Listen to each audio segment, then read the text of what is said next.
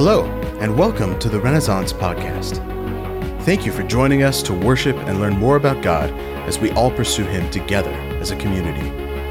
For more podcasts and services about past weeks, or to join us online on Sunday mornings, check out the Church at Home page at rendecatur.org. Or come connect with us in person on Sunday mornings in downtown Decatur. Now, enjoy the message.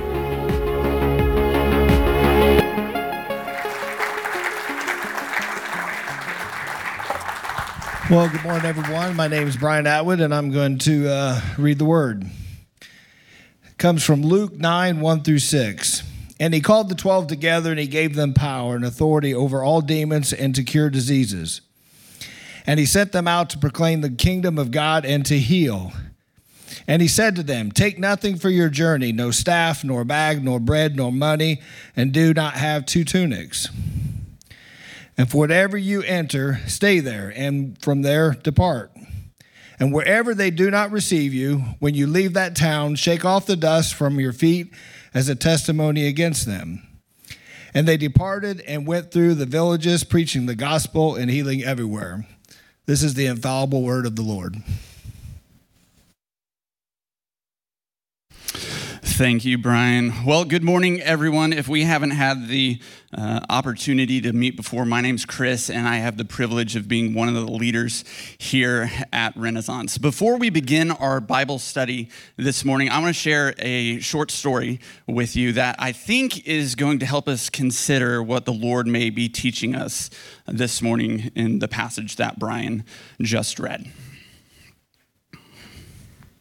So, in the bustling heart of the city, there's towering skyscrapers and there's a ceaseless hum of activity. There lived a man named Thomas. Now, Thomas, he's a creature of comfort, he's a creature of material pursuit. His life, it revolved around acquiring possessions, maximizing his physical well being, ensuring that he was always surrounded by the trappings of his success. His belief in self reliance was unwavering, believing that his own strength and his own resources, resources were paramount to achieving his goals. So one day, Thomas, he embarked on a business trip.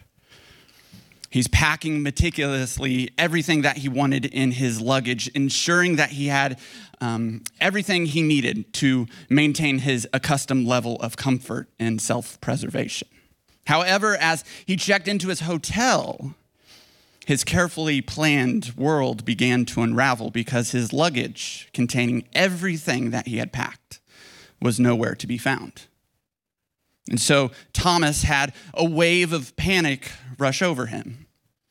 His meticulously created wardrobe, his chosen gadgets that he brought for his trip, the comfort of his familiar toiletries, all were gone. And so, this loss of these material possessions, it triggered a deeper realization for him that his attachment to material security and his unwavering belief in self reliance had left him vulnerable, had left him dependent on external factors. And so, with a heavy heart, Thomas, he began his journey without his belongings. His initial discomfort, his uncertainty were palpable. But as he ventured deeper into the unfamiliar surroundings, a sense of calm began to settle over him. He started to notice the beauty of the natural world that was around him, the warmth of the locals that were gathered, and the simple pleasure that he would have in the meals and conversations that he would share with people. So slowly but surely, Thomas, his focus, it shifted from material possessions to the unexpected kindness of the strangers and the inner peace that came from letting go of these uh, things he was attached to, these worldly goods, he began to realize that his world didn't fall apart when his material comforts were gone. Instead, he discovered a newfound strength. He disco- discovered resourcefulness within himself. And so, as his journey progressed, Thomas began to develop a deeper trust in something greater than himself. And so, he realized that his self reliance, while admirable, in its own right had binded him to the vastness of God's provision and the inherent strength that came from surrendering to God's guidance. And so upon his return to home, Thomas, he carried with himself a new perspective on life. He no longer sought comfort in material acquisitions or possessions, but he found his satisfaction to be in simple pleasures, to be meaningful connections, the unwavering belief in God's love and his care. And so his luggage once was a symbol of his self sufficiency, now represented the liberation from material attachment and the embrace of a life that is guided by faith and trust. Now, every single one of us in this room has gone on some kind of trip before. When you think about a trip, you probably eh, can come up with a list of clothing options, belongings, other possessions that you might take for your trip. So, real quick, we're going to do an exercise. Think of three people that you trust. Got them? So, those three people, one of those three people is going to pack your luggage for a trip. You're probably feeling pretty confident in the people that you selected, maybe even thinking um, there's a person that you selected that might prank you. but you know, at the end of the day, this person's gonna pack what you need. Now, what if I told you that there's going to be a person who's going to pack your luggage, but you do not know this person? You do not have any kind of relationship with them whatsoever. I feel like most of us would probably um, not have 100% trust in whoever this random stranger is that's packing for us because they don't know what we need.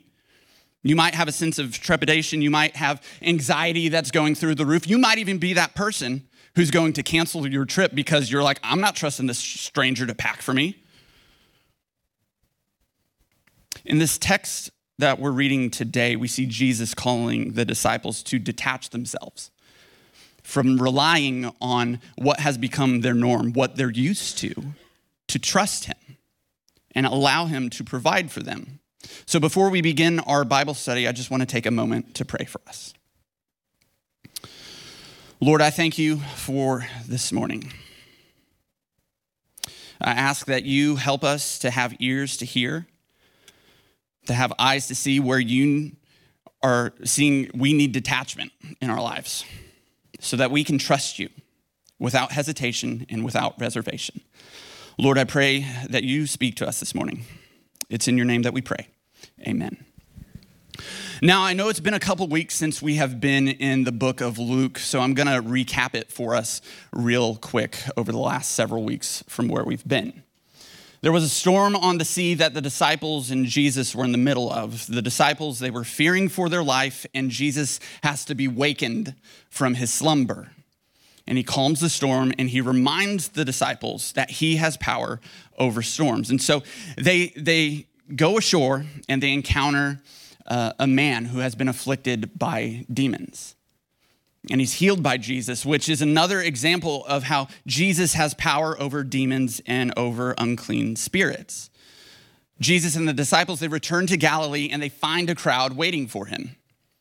Jesus heals a woman who had been bleeding for 12 years and he raises the daughter of a synagogue ruler from death to life. And that's where we pick up our story today in verse 1.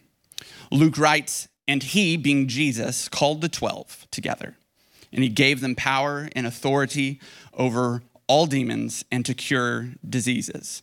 So within this first verse, Jesus has two actions. The first is that he called the disciples together. And so he would call the disciples together, or the 12 here, because the only disciples that were actually present when this girl was raised back to life was Peter, James, and John. And so all these guys have seen Jesus perform miracles and wonders. Surely their faith would have been strengthened. Within the Jewish tradition, rabbis would appoint and empower their disciples to extend their teacher's influence. Jesus had invited these, these 12 men to follow him as they would learn from their teacher, Jesus.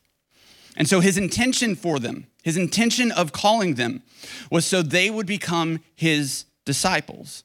And so his disciples, they would exemplify his character. They would embody his compassion, his mercy, his forgiveness, his humility, and not be judgmental.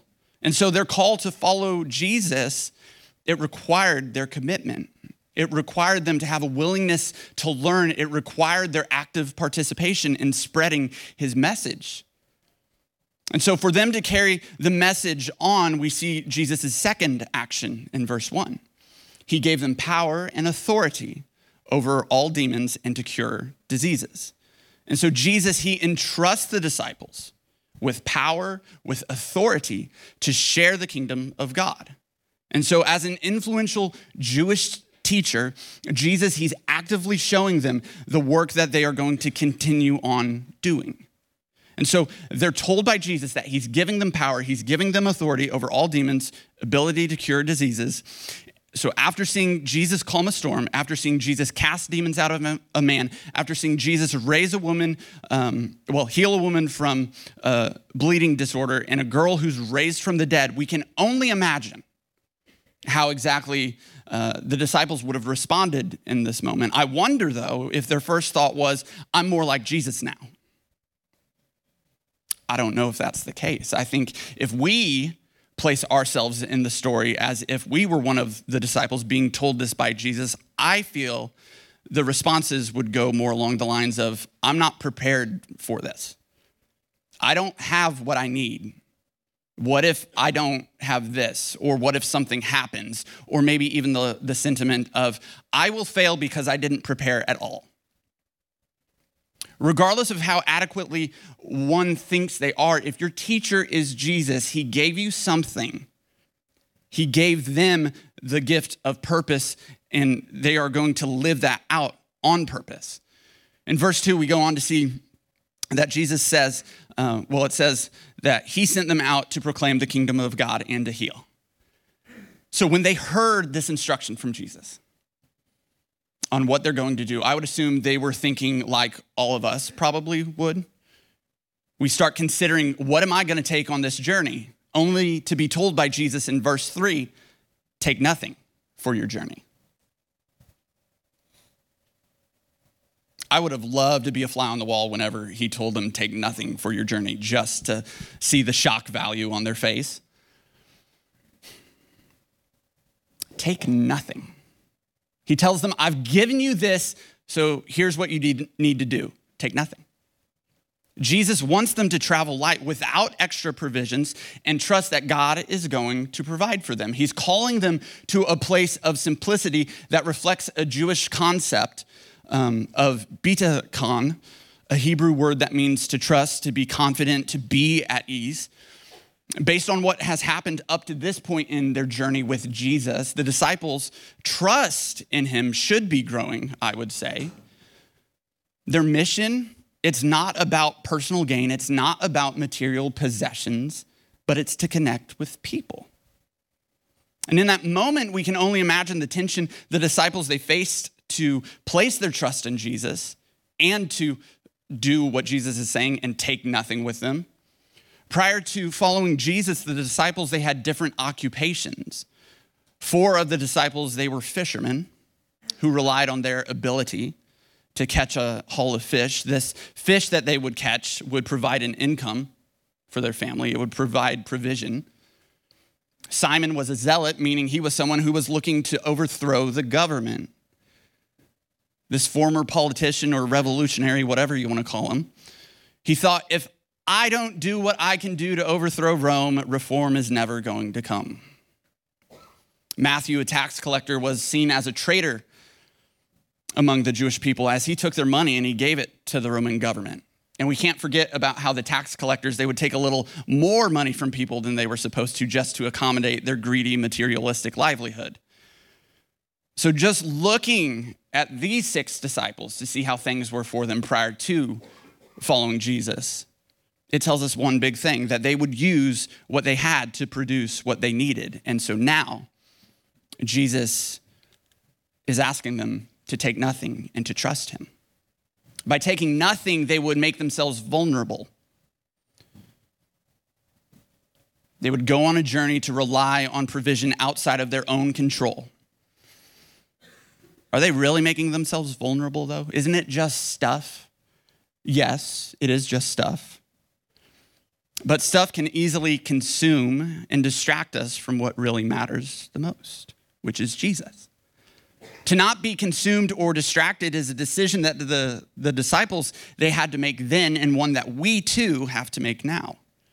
The late author Dallas Willard, he said that the vision of life in the kingdom through reliance upon Jesus makes it possible for us to intend to live in the kingdom as he did. We actually decide to do it. Of course, that means first of all to trust him, rely on him, to count on him being the anointed one, the Christ. And so making that decision to take nothing was their first step in trusting Jesus. Jesus goes on in verse 3.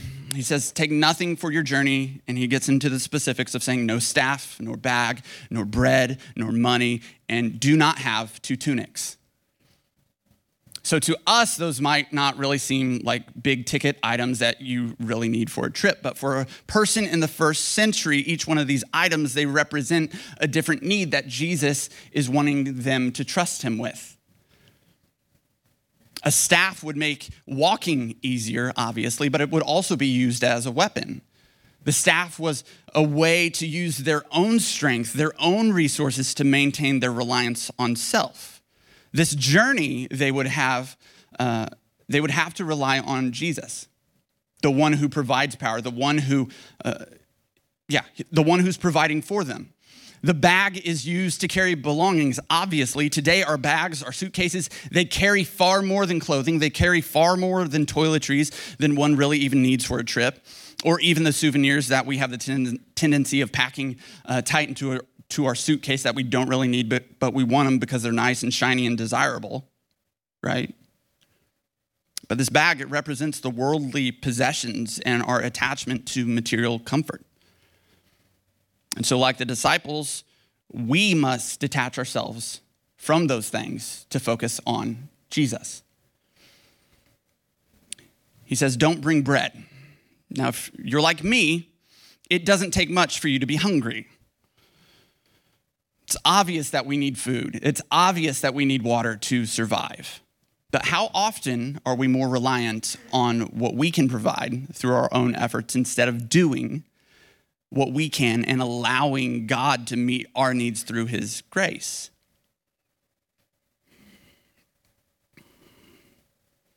He goes on to say, Don't bring money. I freak out when I don't have my wallet on me.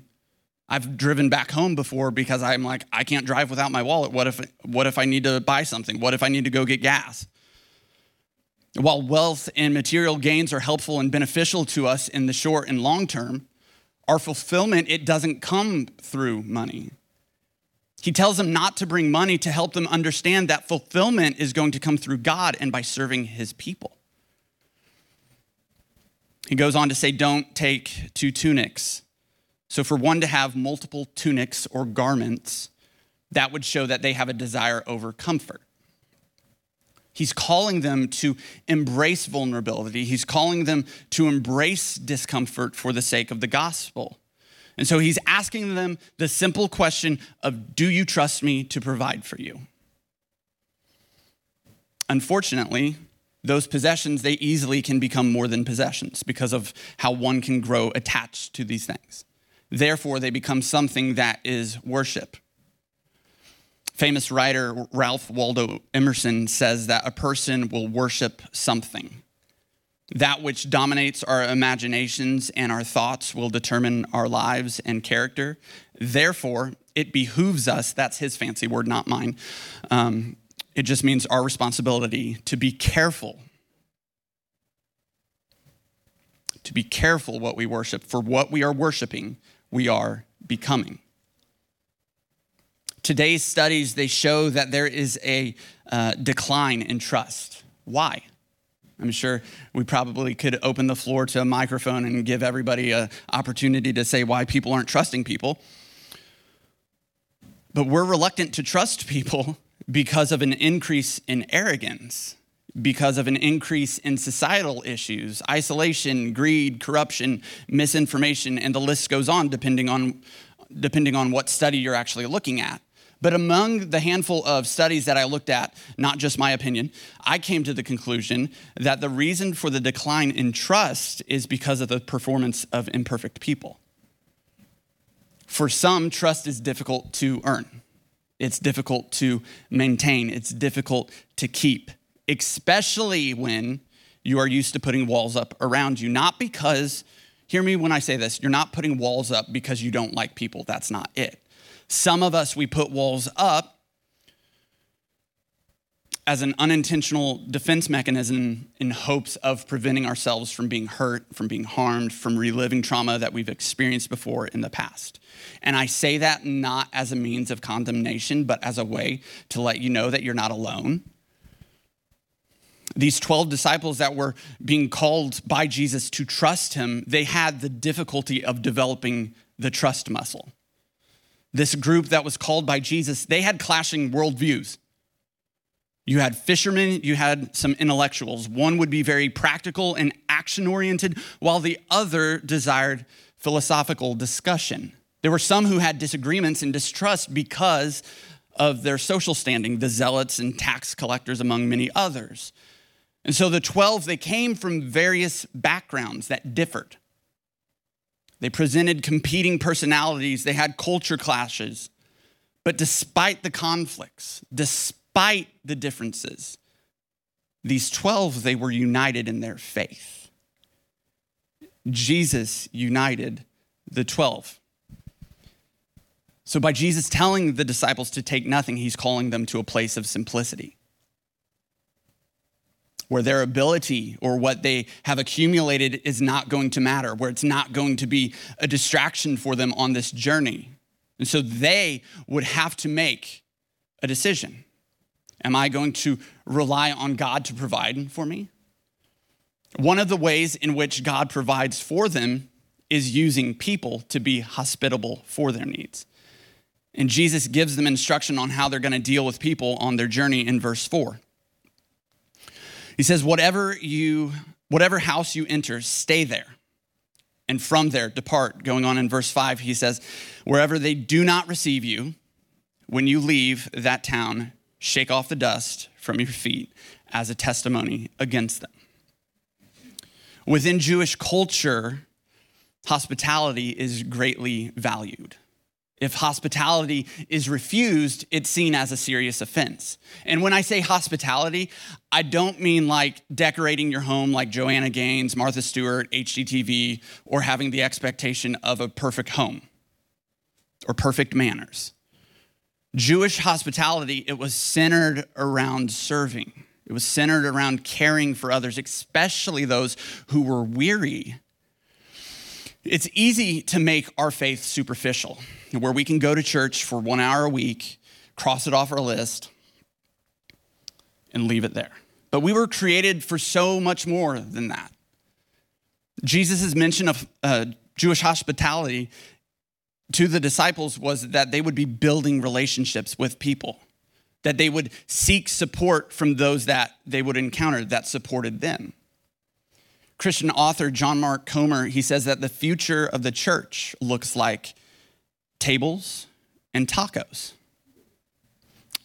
I would agree with that statement.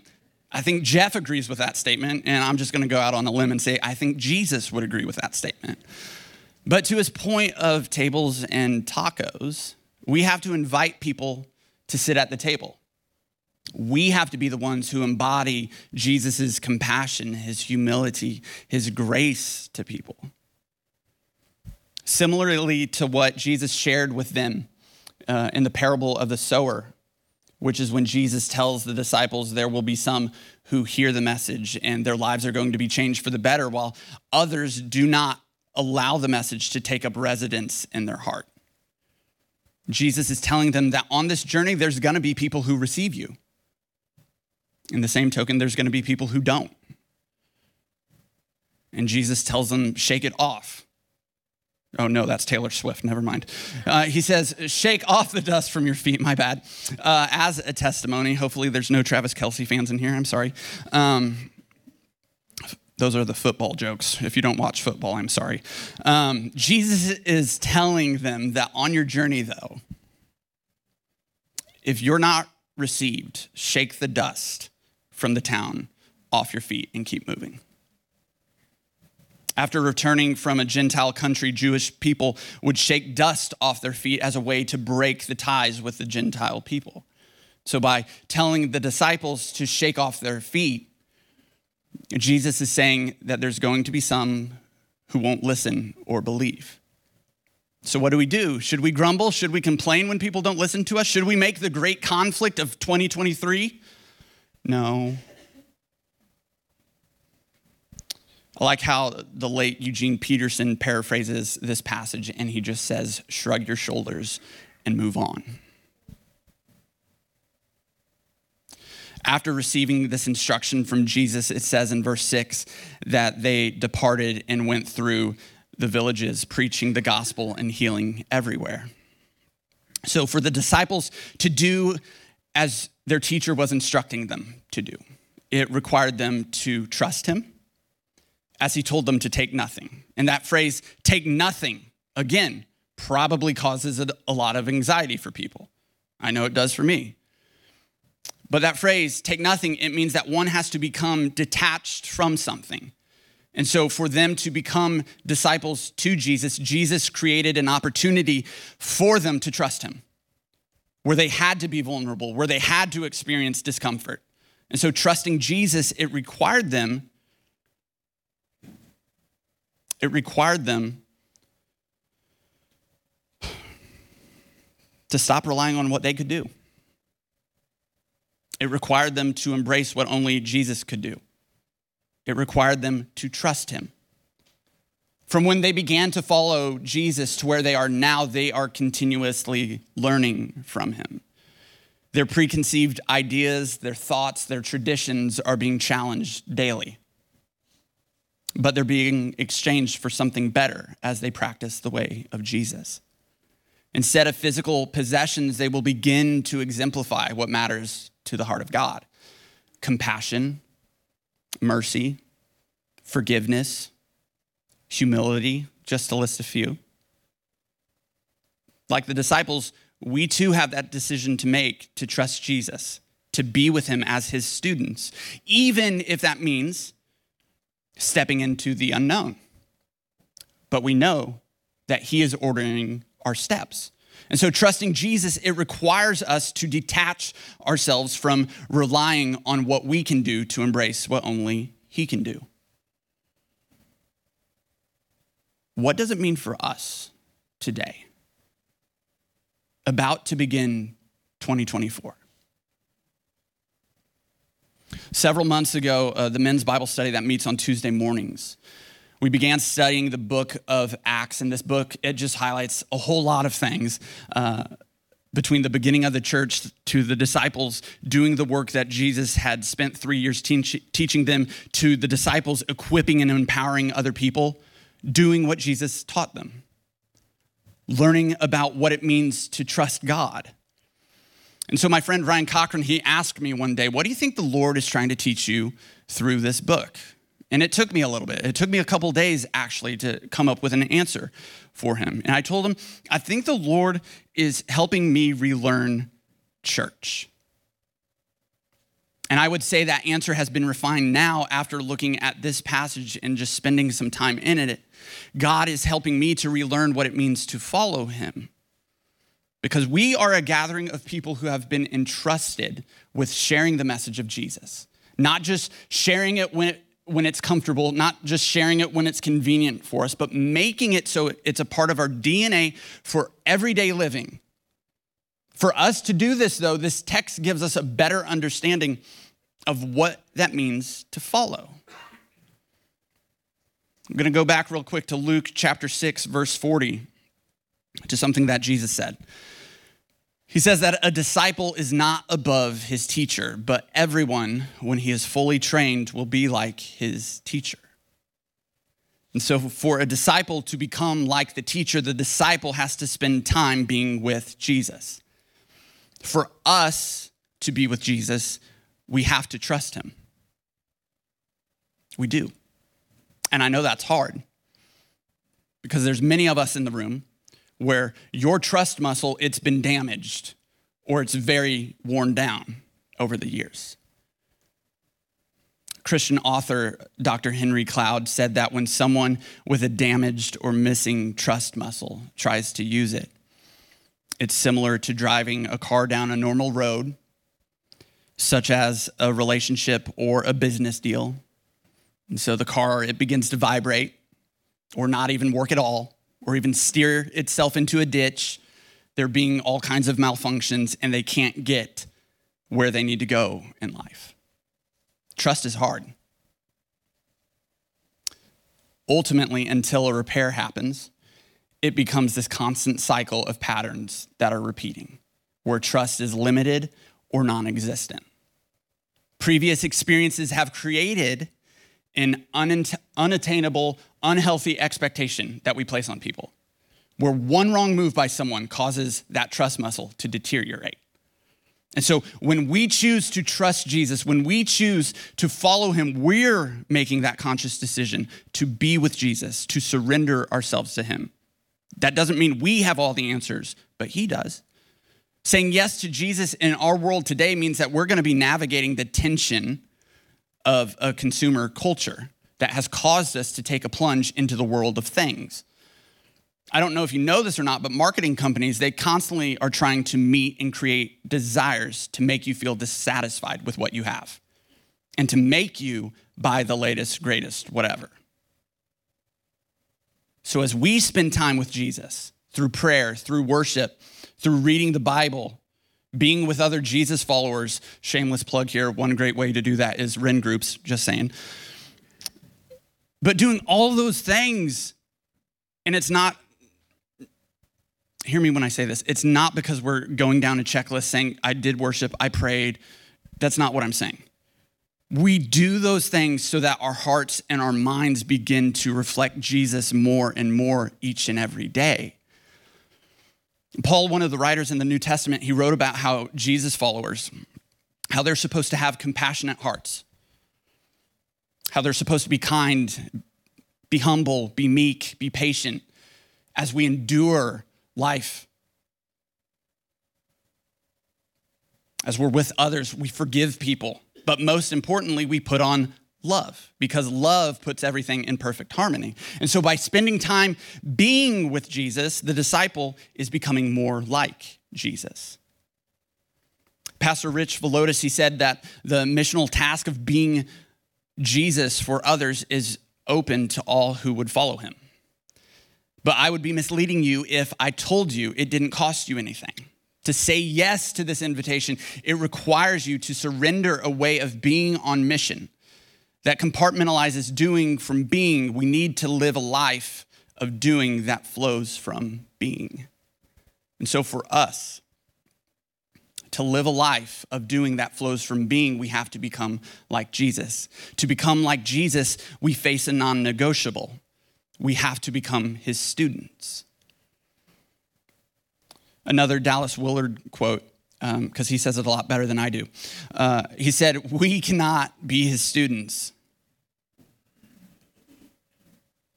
we have no way, if we cannot be his students, we have no way to learn to exist always and everywhere within the riches and power of his word. We can only flounder along as if we were on our own so far as the actual details of our lives are concerned. That is where the multitudes of well meaning believers find themselves today. But it is not the intent of Jesus who says, Come to me and you will find rest for your souls. So, trusting Jesus, it requires us to detach ourselves from relying on what we can do to embrace what He can and what He will do. Becoming a student to Jesus will challenge us. It's going to challenge our way of living. Just as Jesus called the disciples and told them, take nothing because their teacher knew how those possessions were going to be a distraction for their assignment. He knew that by detaching themselves from stuff, they would see that they could trust him. And so, as the disciple is becoming more like Jesus, they are doing what Jesus does. Becoming more like him, it starts with trust. For any relationship, that's where it starts trust. Working through the Gospels and seeing how the disciples are exercising their trust muscle, you can see how they position themselves to learn from their teacher, Jesus. When they trust Jesus and take nothing, they go on to share about the kingdom of God. They see people who embrace a posture of hospitality to serve and care for them. Jesus, he's, he's not sending out the disciples in their own power.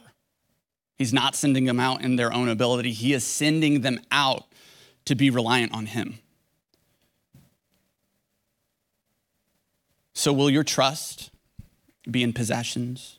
Will your trust be in your talents or your abilities? Or will you trust Jesus? It's a question we have to ask ourselves every single day. By being with Jesus, we become more like him. We become more like him in his character. We're actively doing the work that Jesus has called us to do. We can live out our calling as disciples and experience the abundant life that he has for us.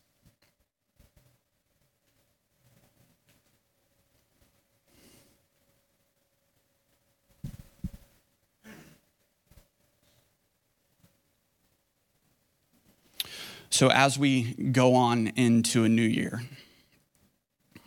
I'm not going to say, oh, let's go make a New Year's resolution. It's not what I'm saying.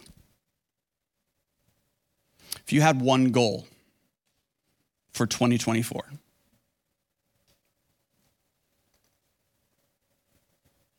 what would it be?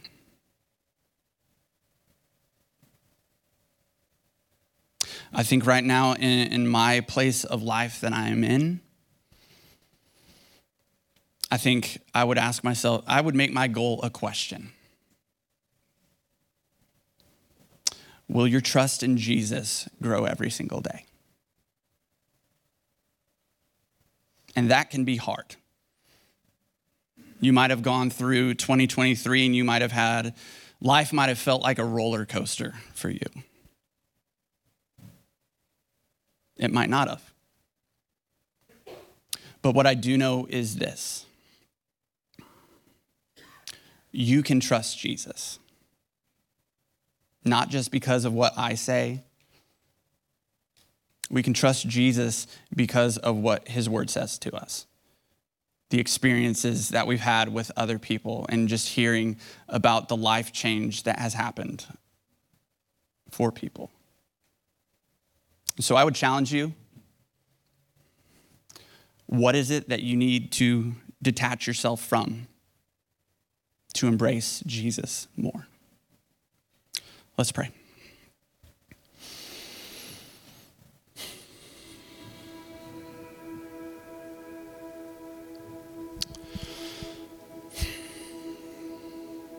Lord, we, we surrender ourselves to you this morning. Some of us have trust muscles that are very much deteriorated. Lord, for that one, Lord, I pray that you just surround them with people who are going to help them have community, who are going to help them develop that trust muscle again.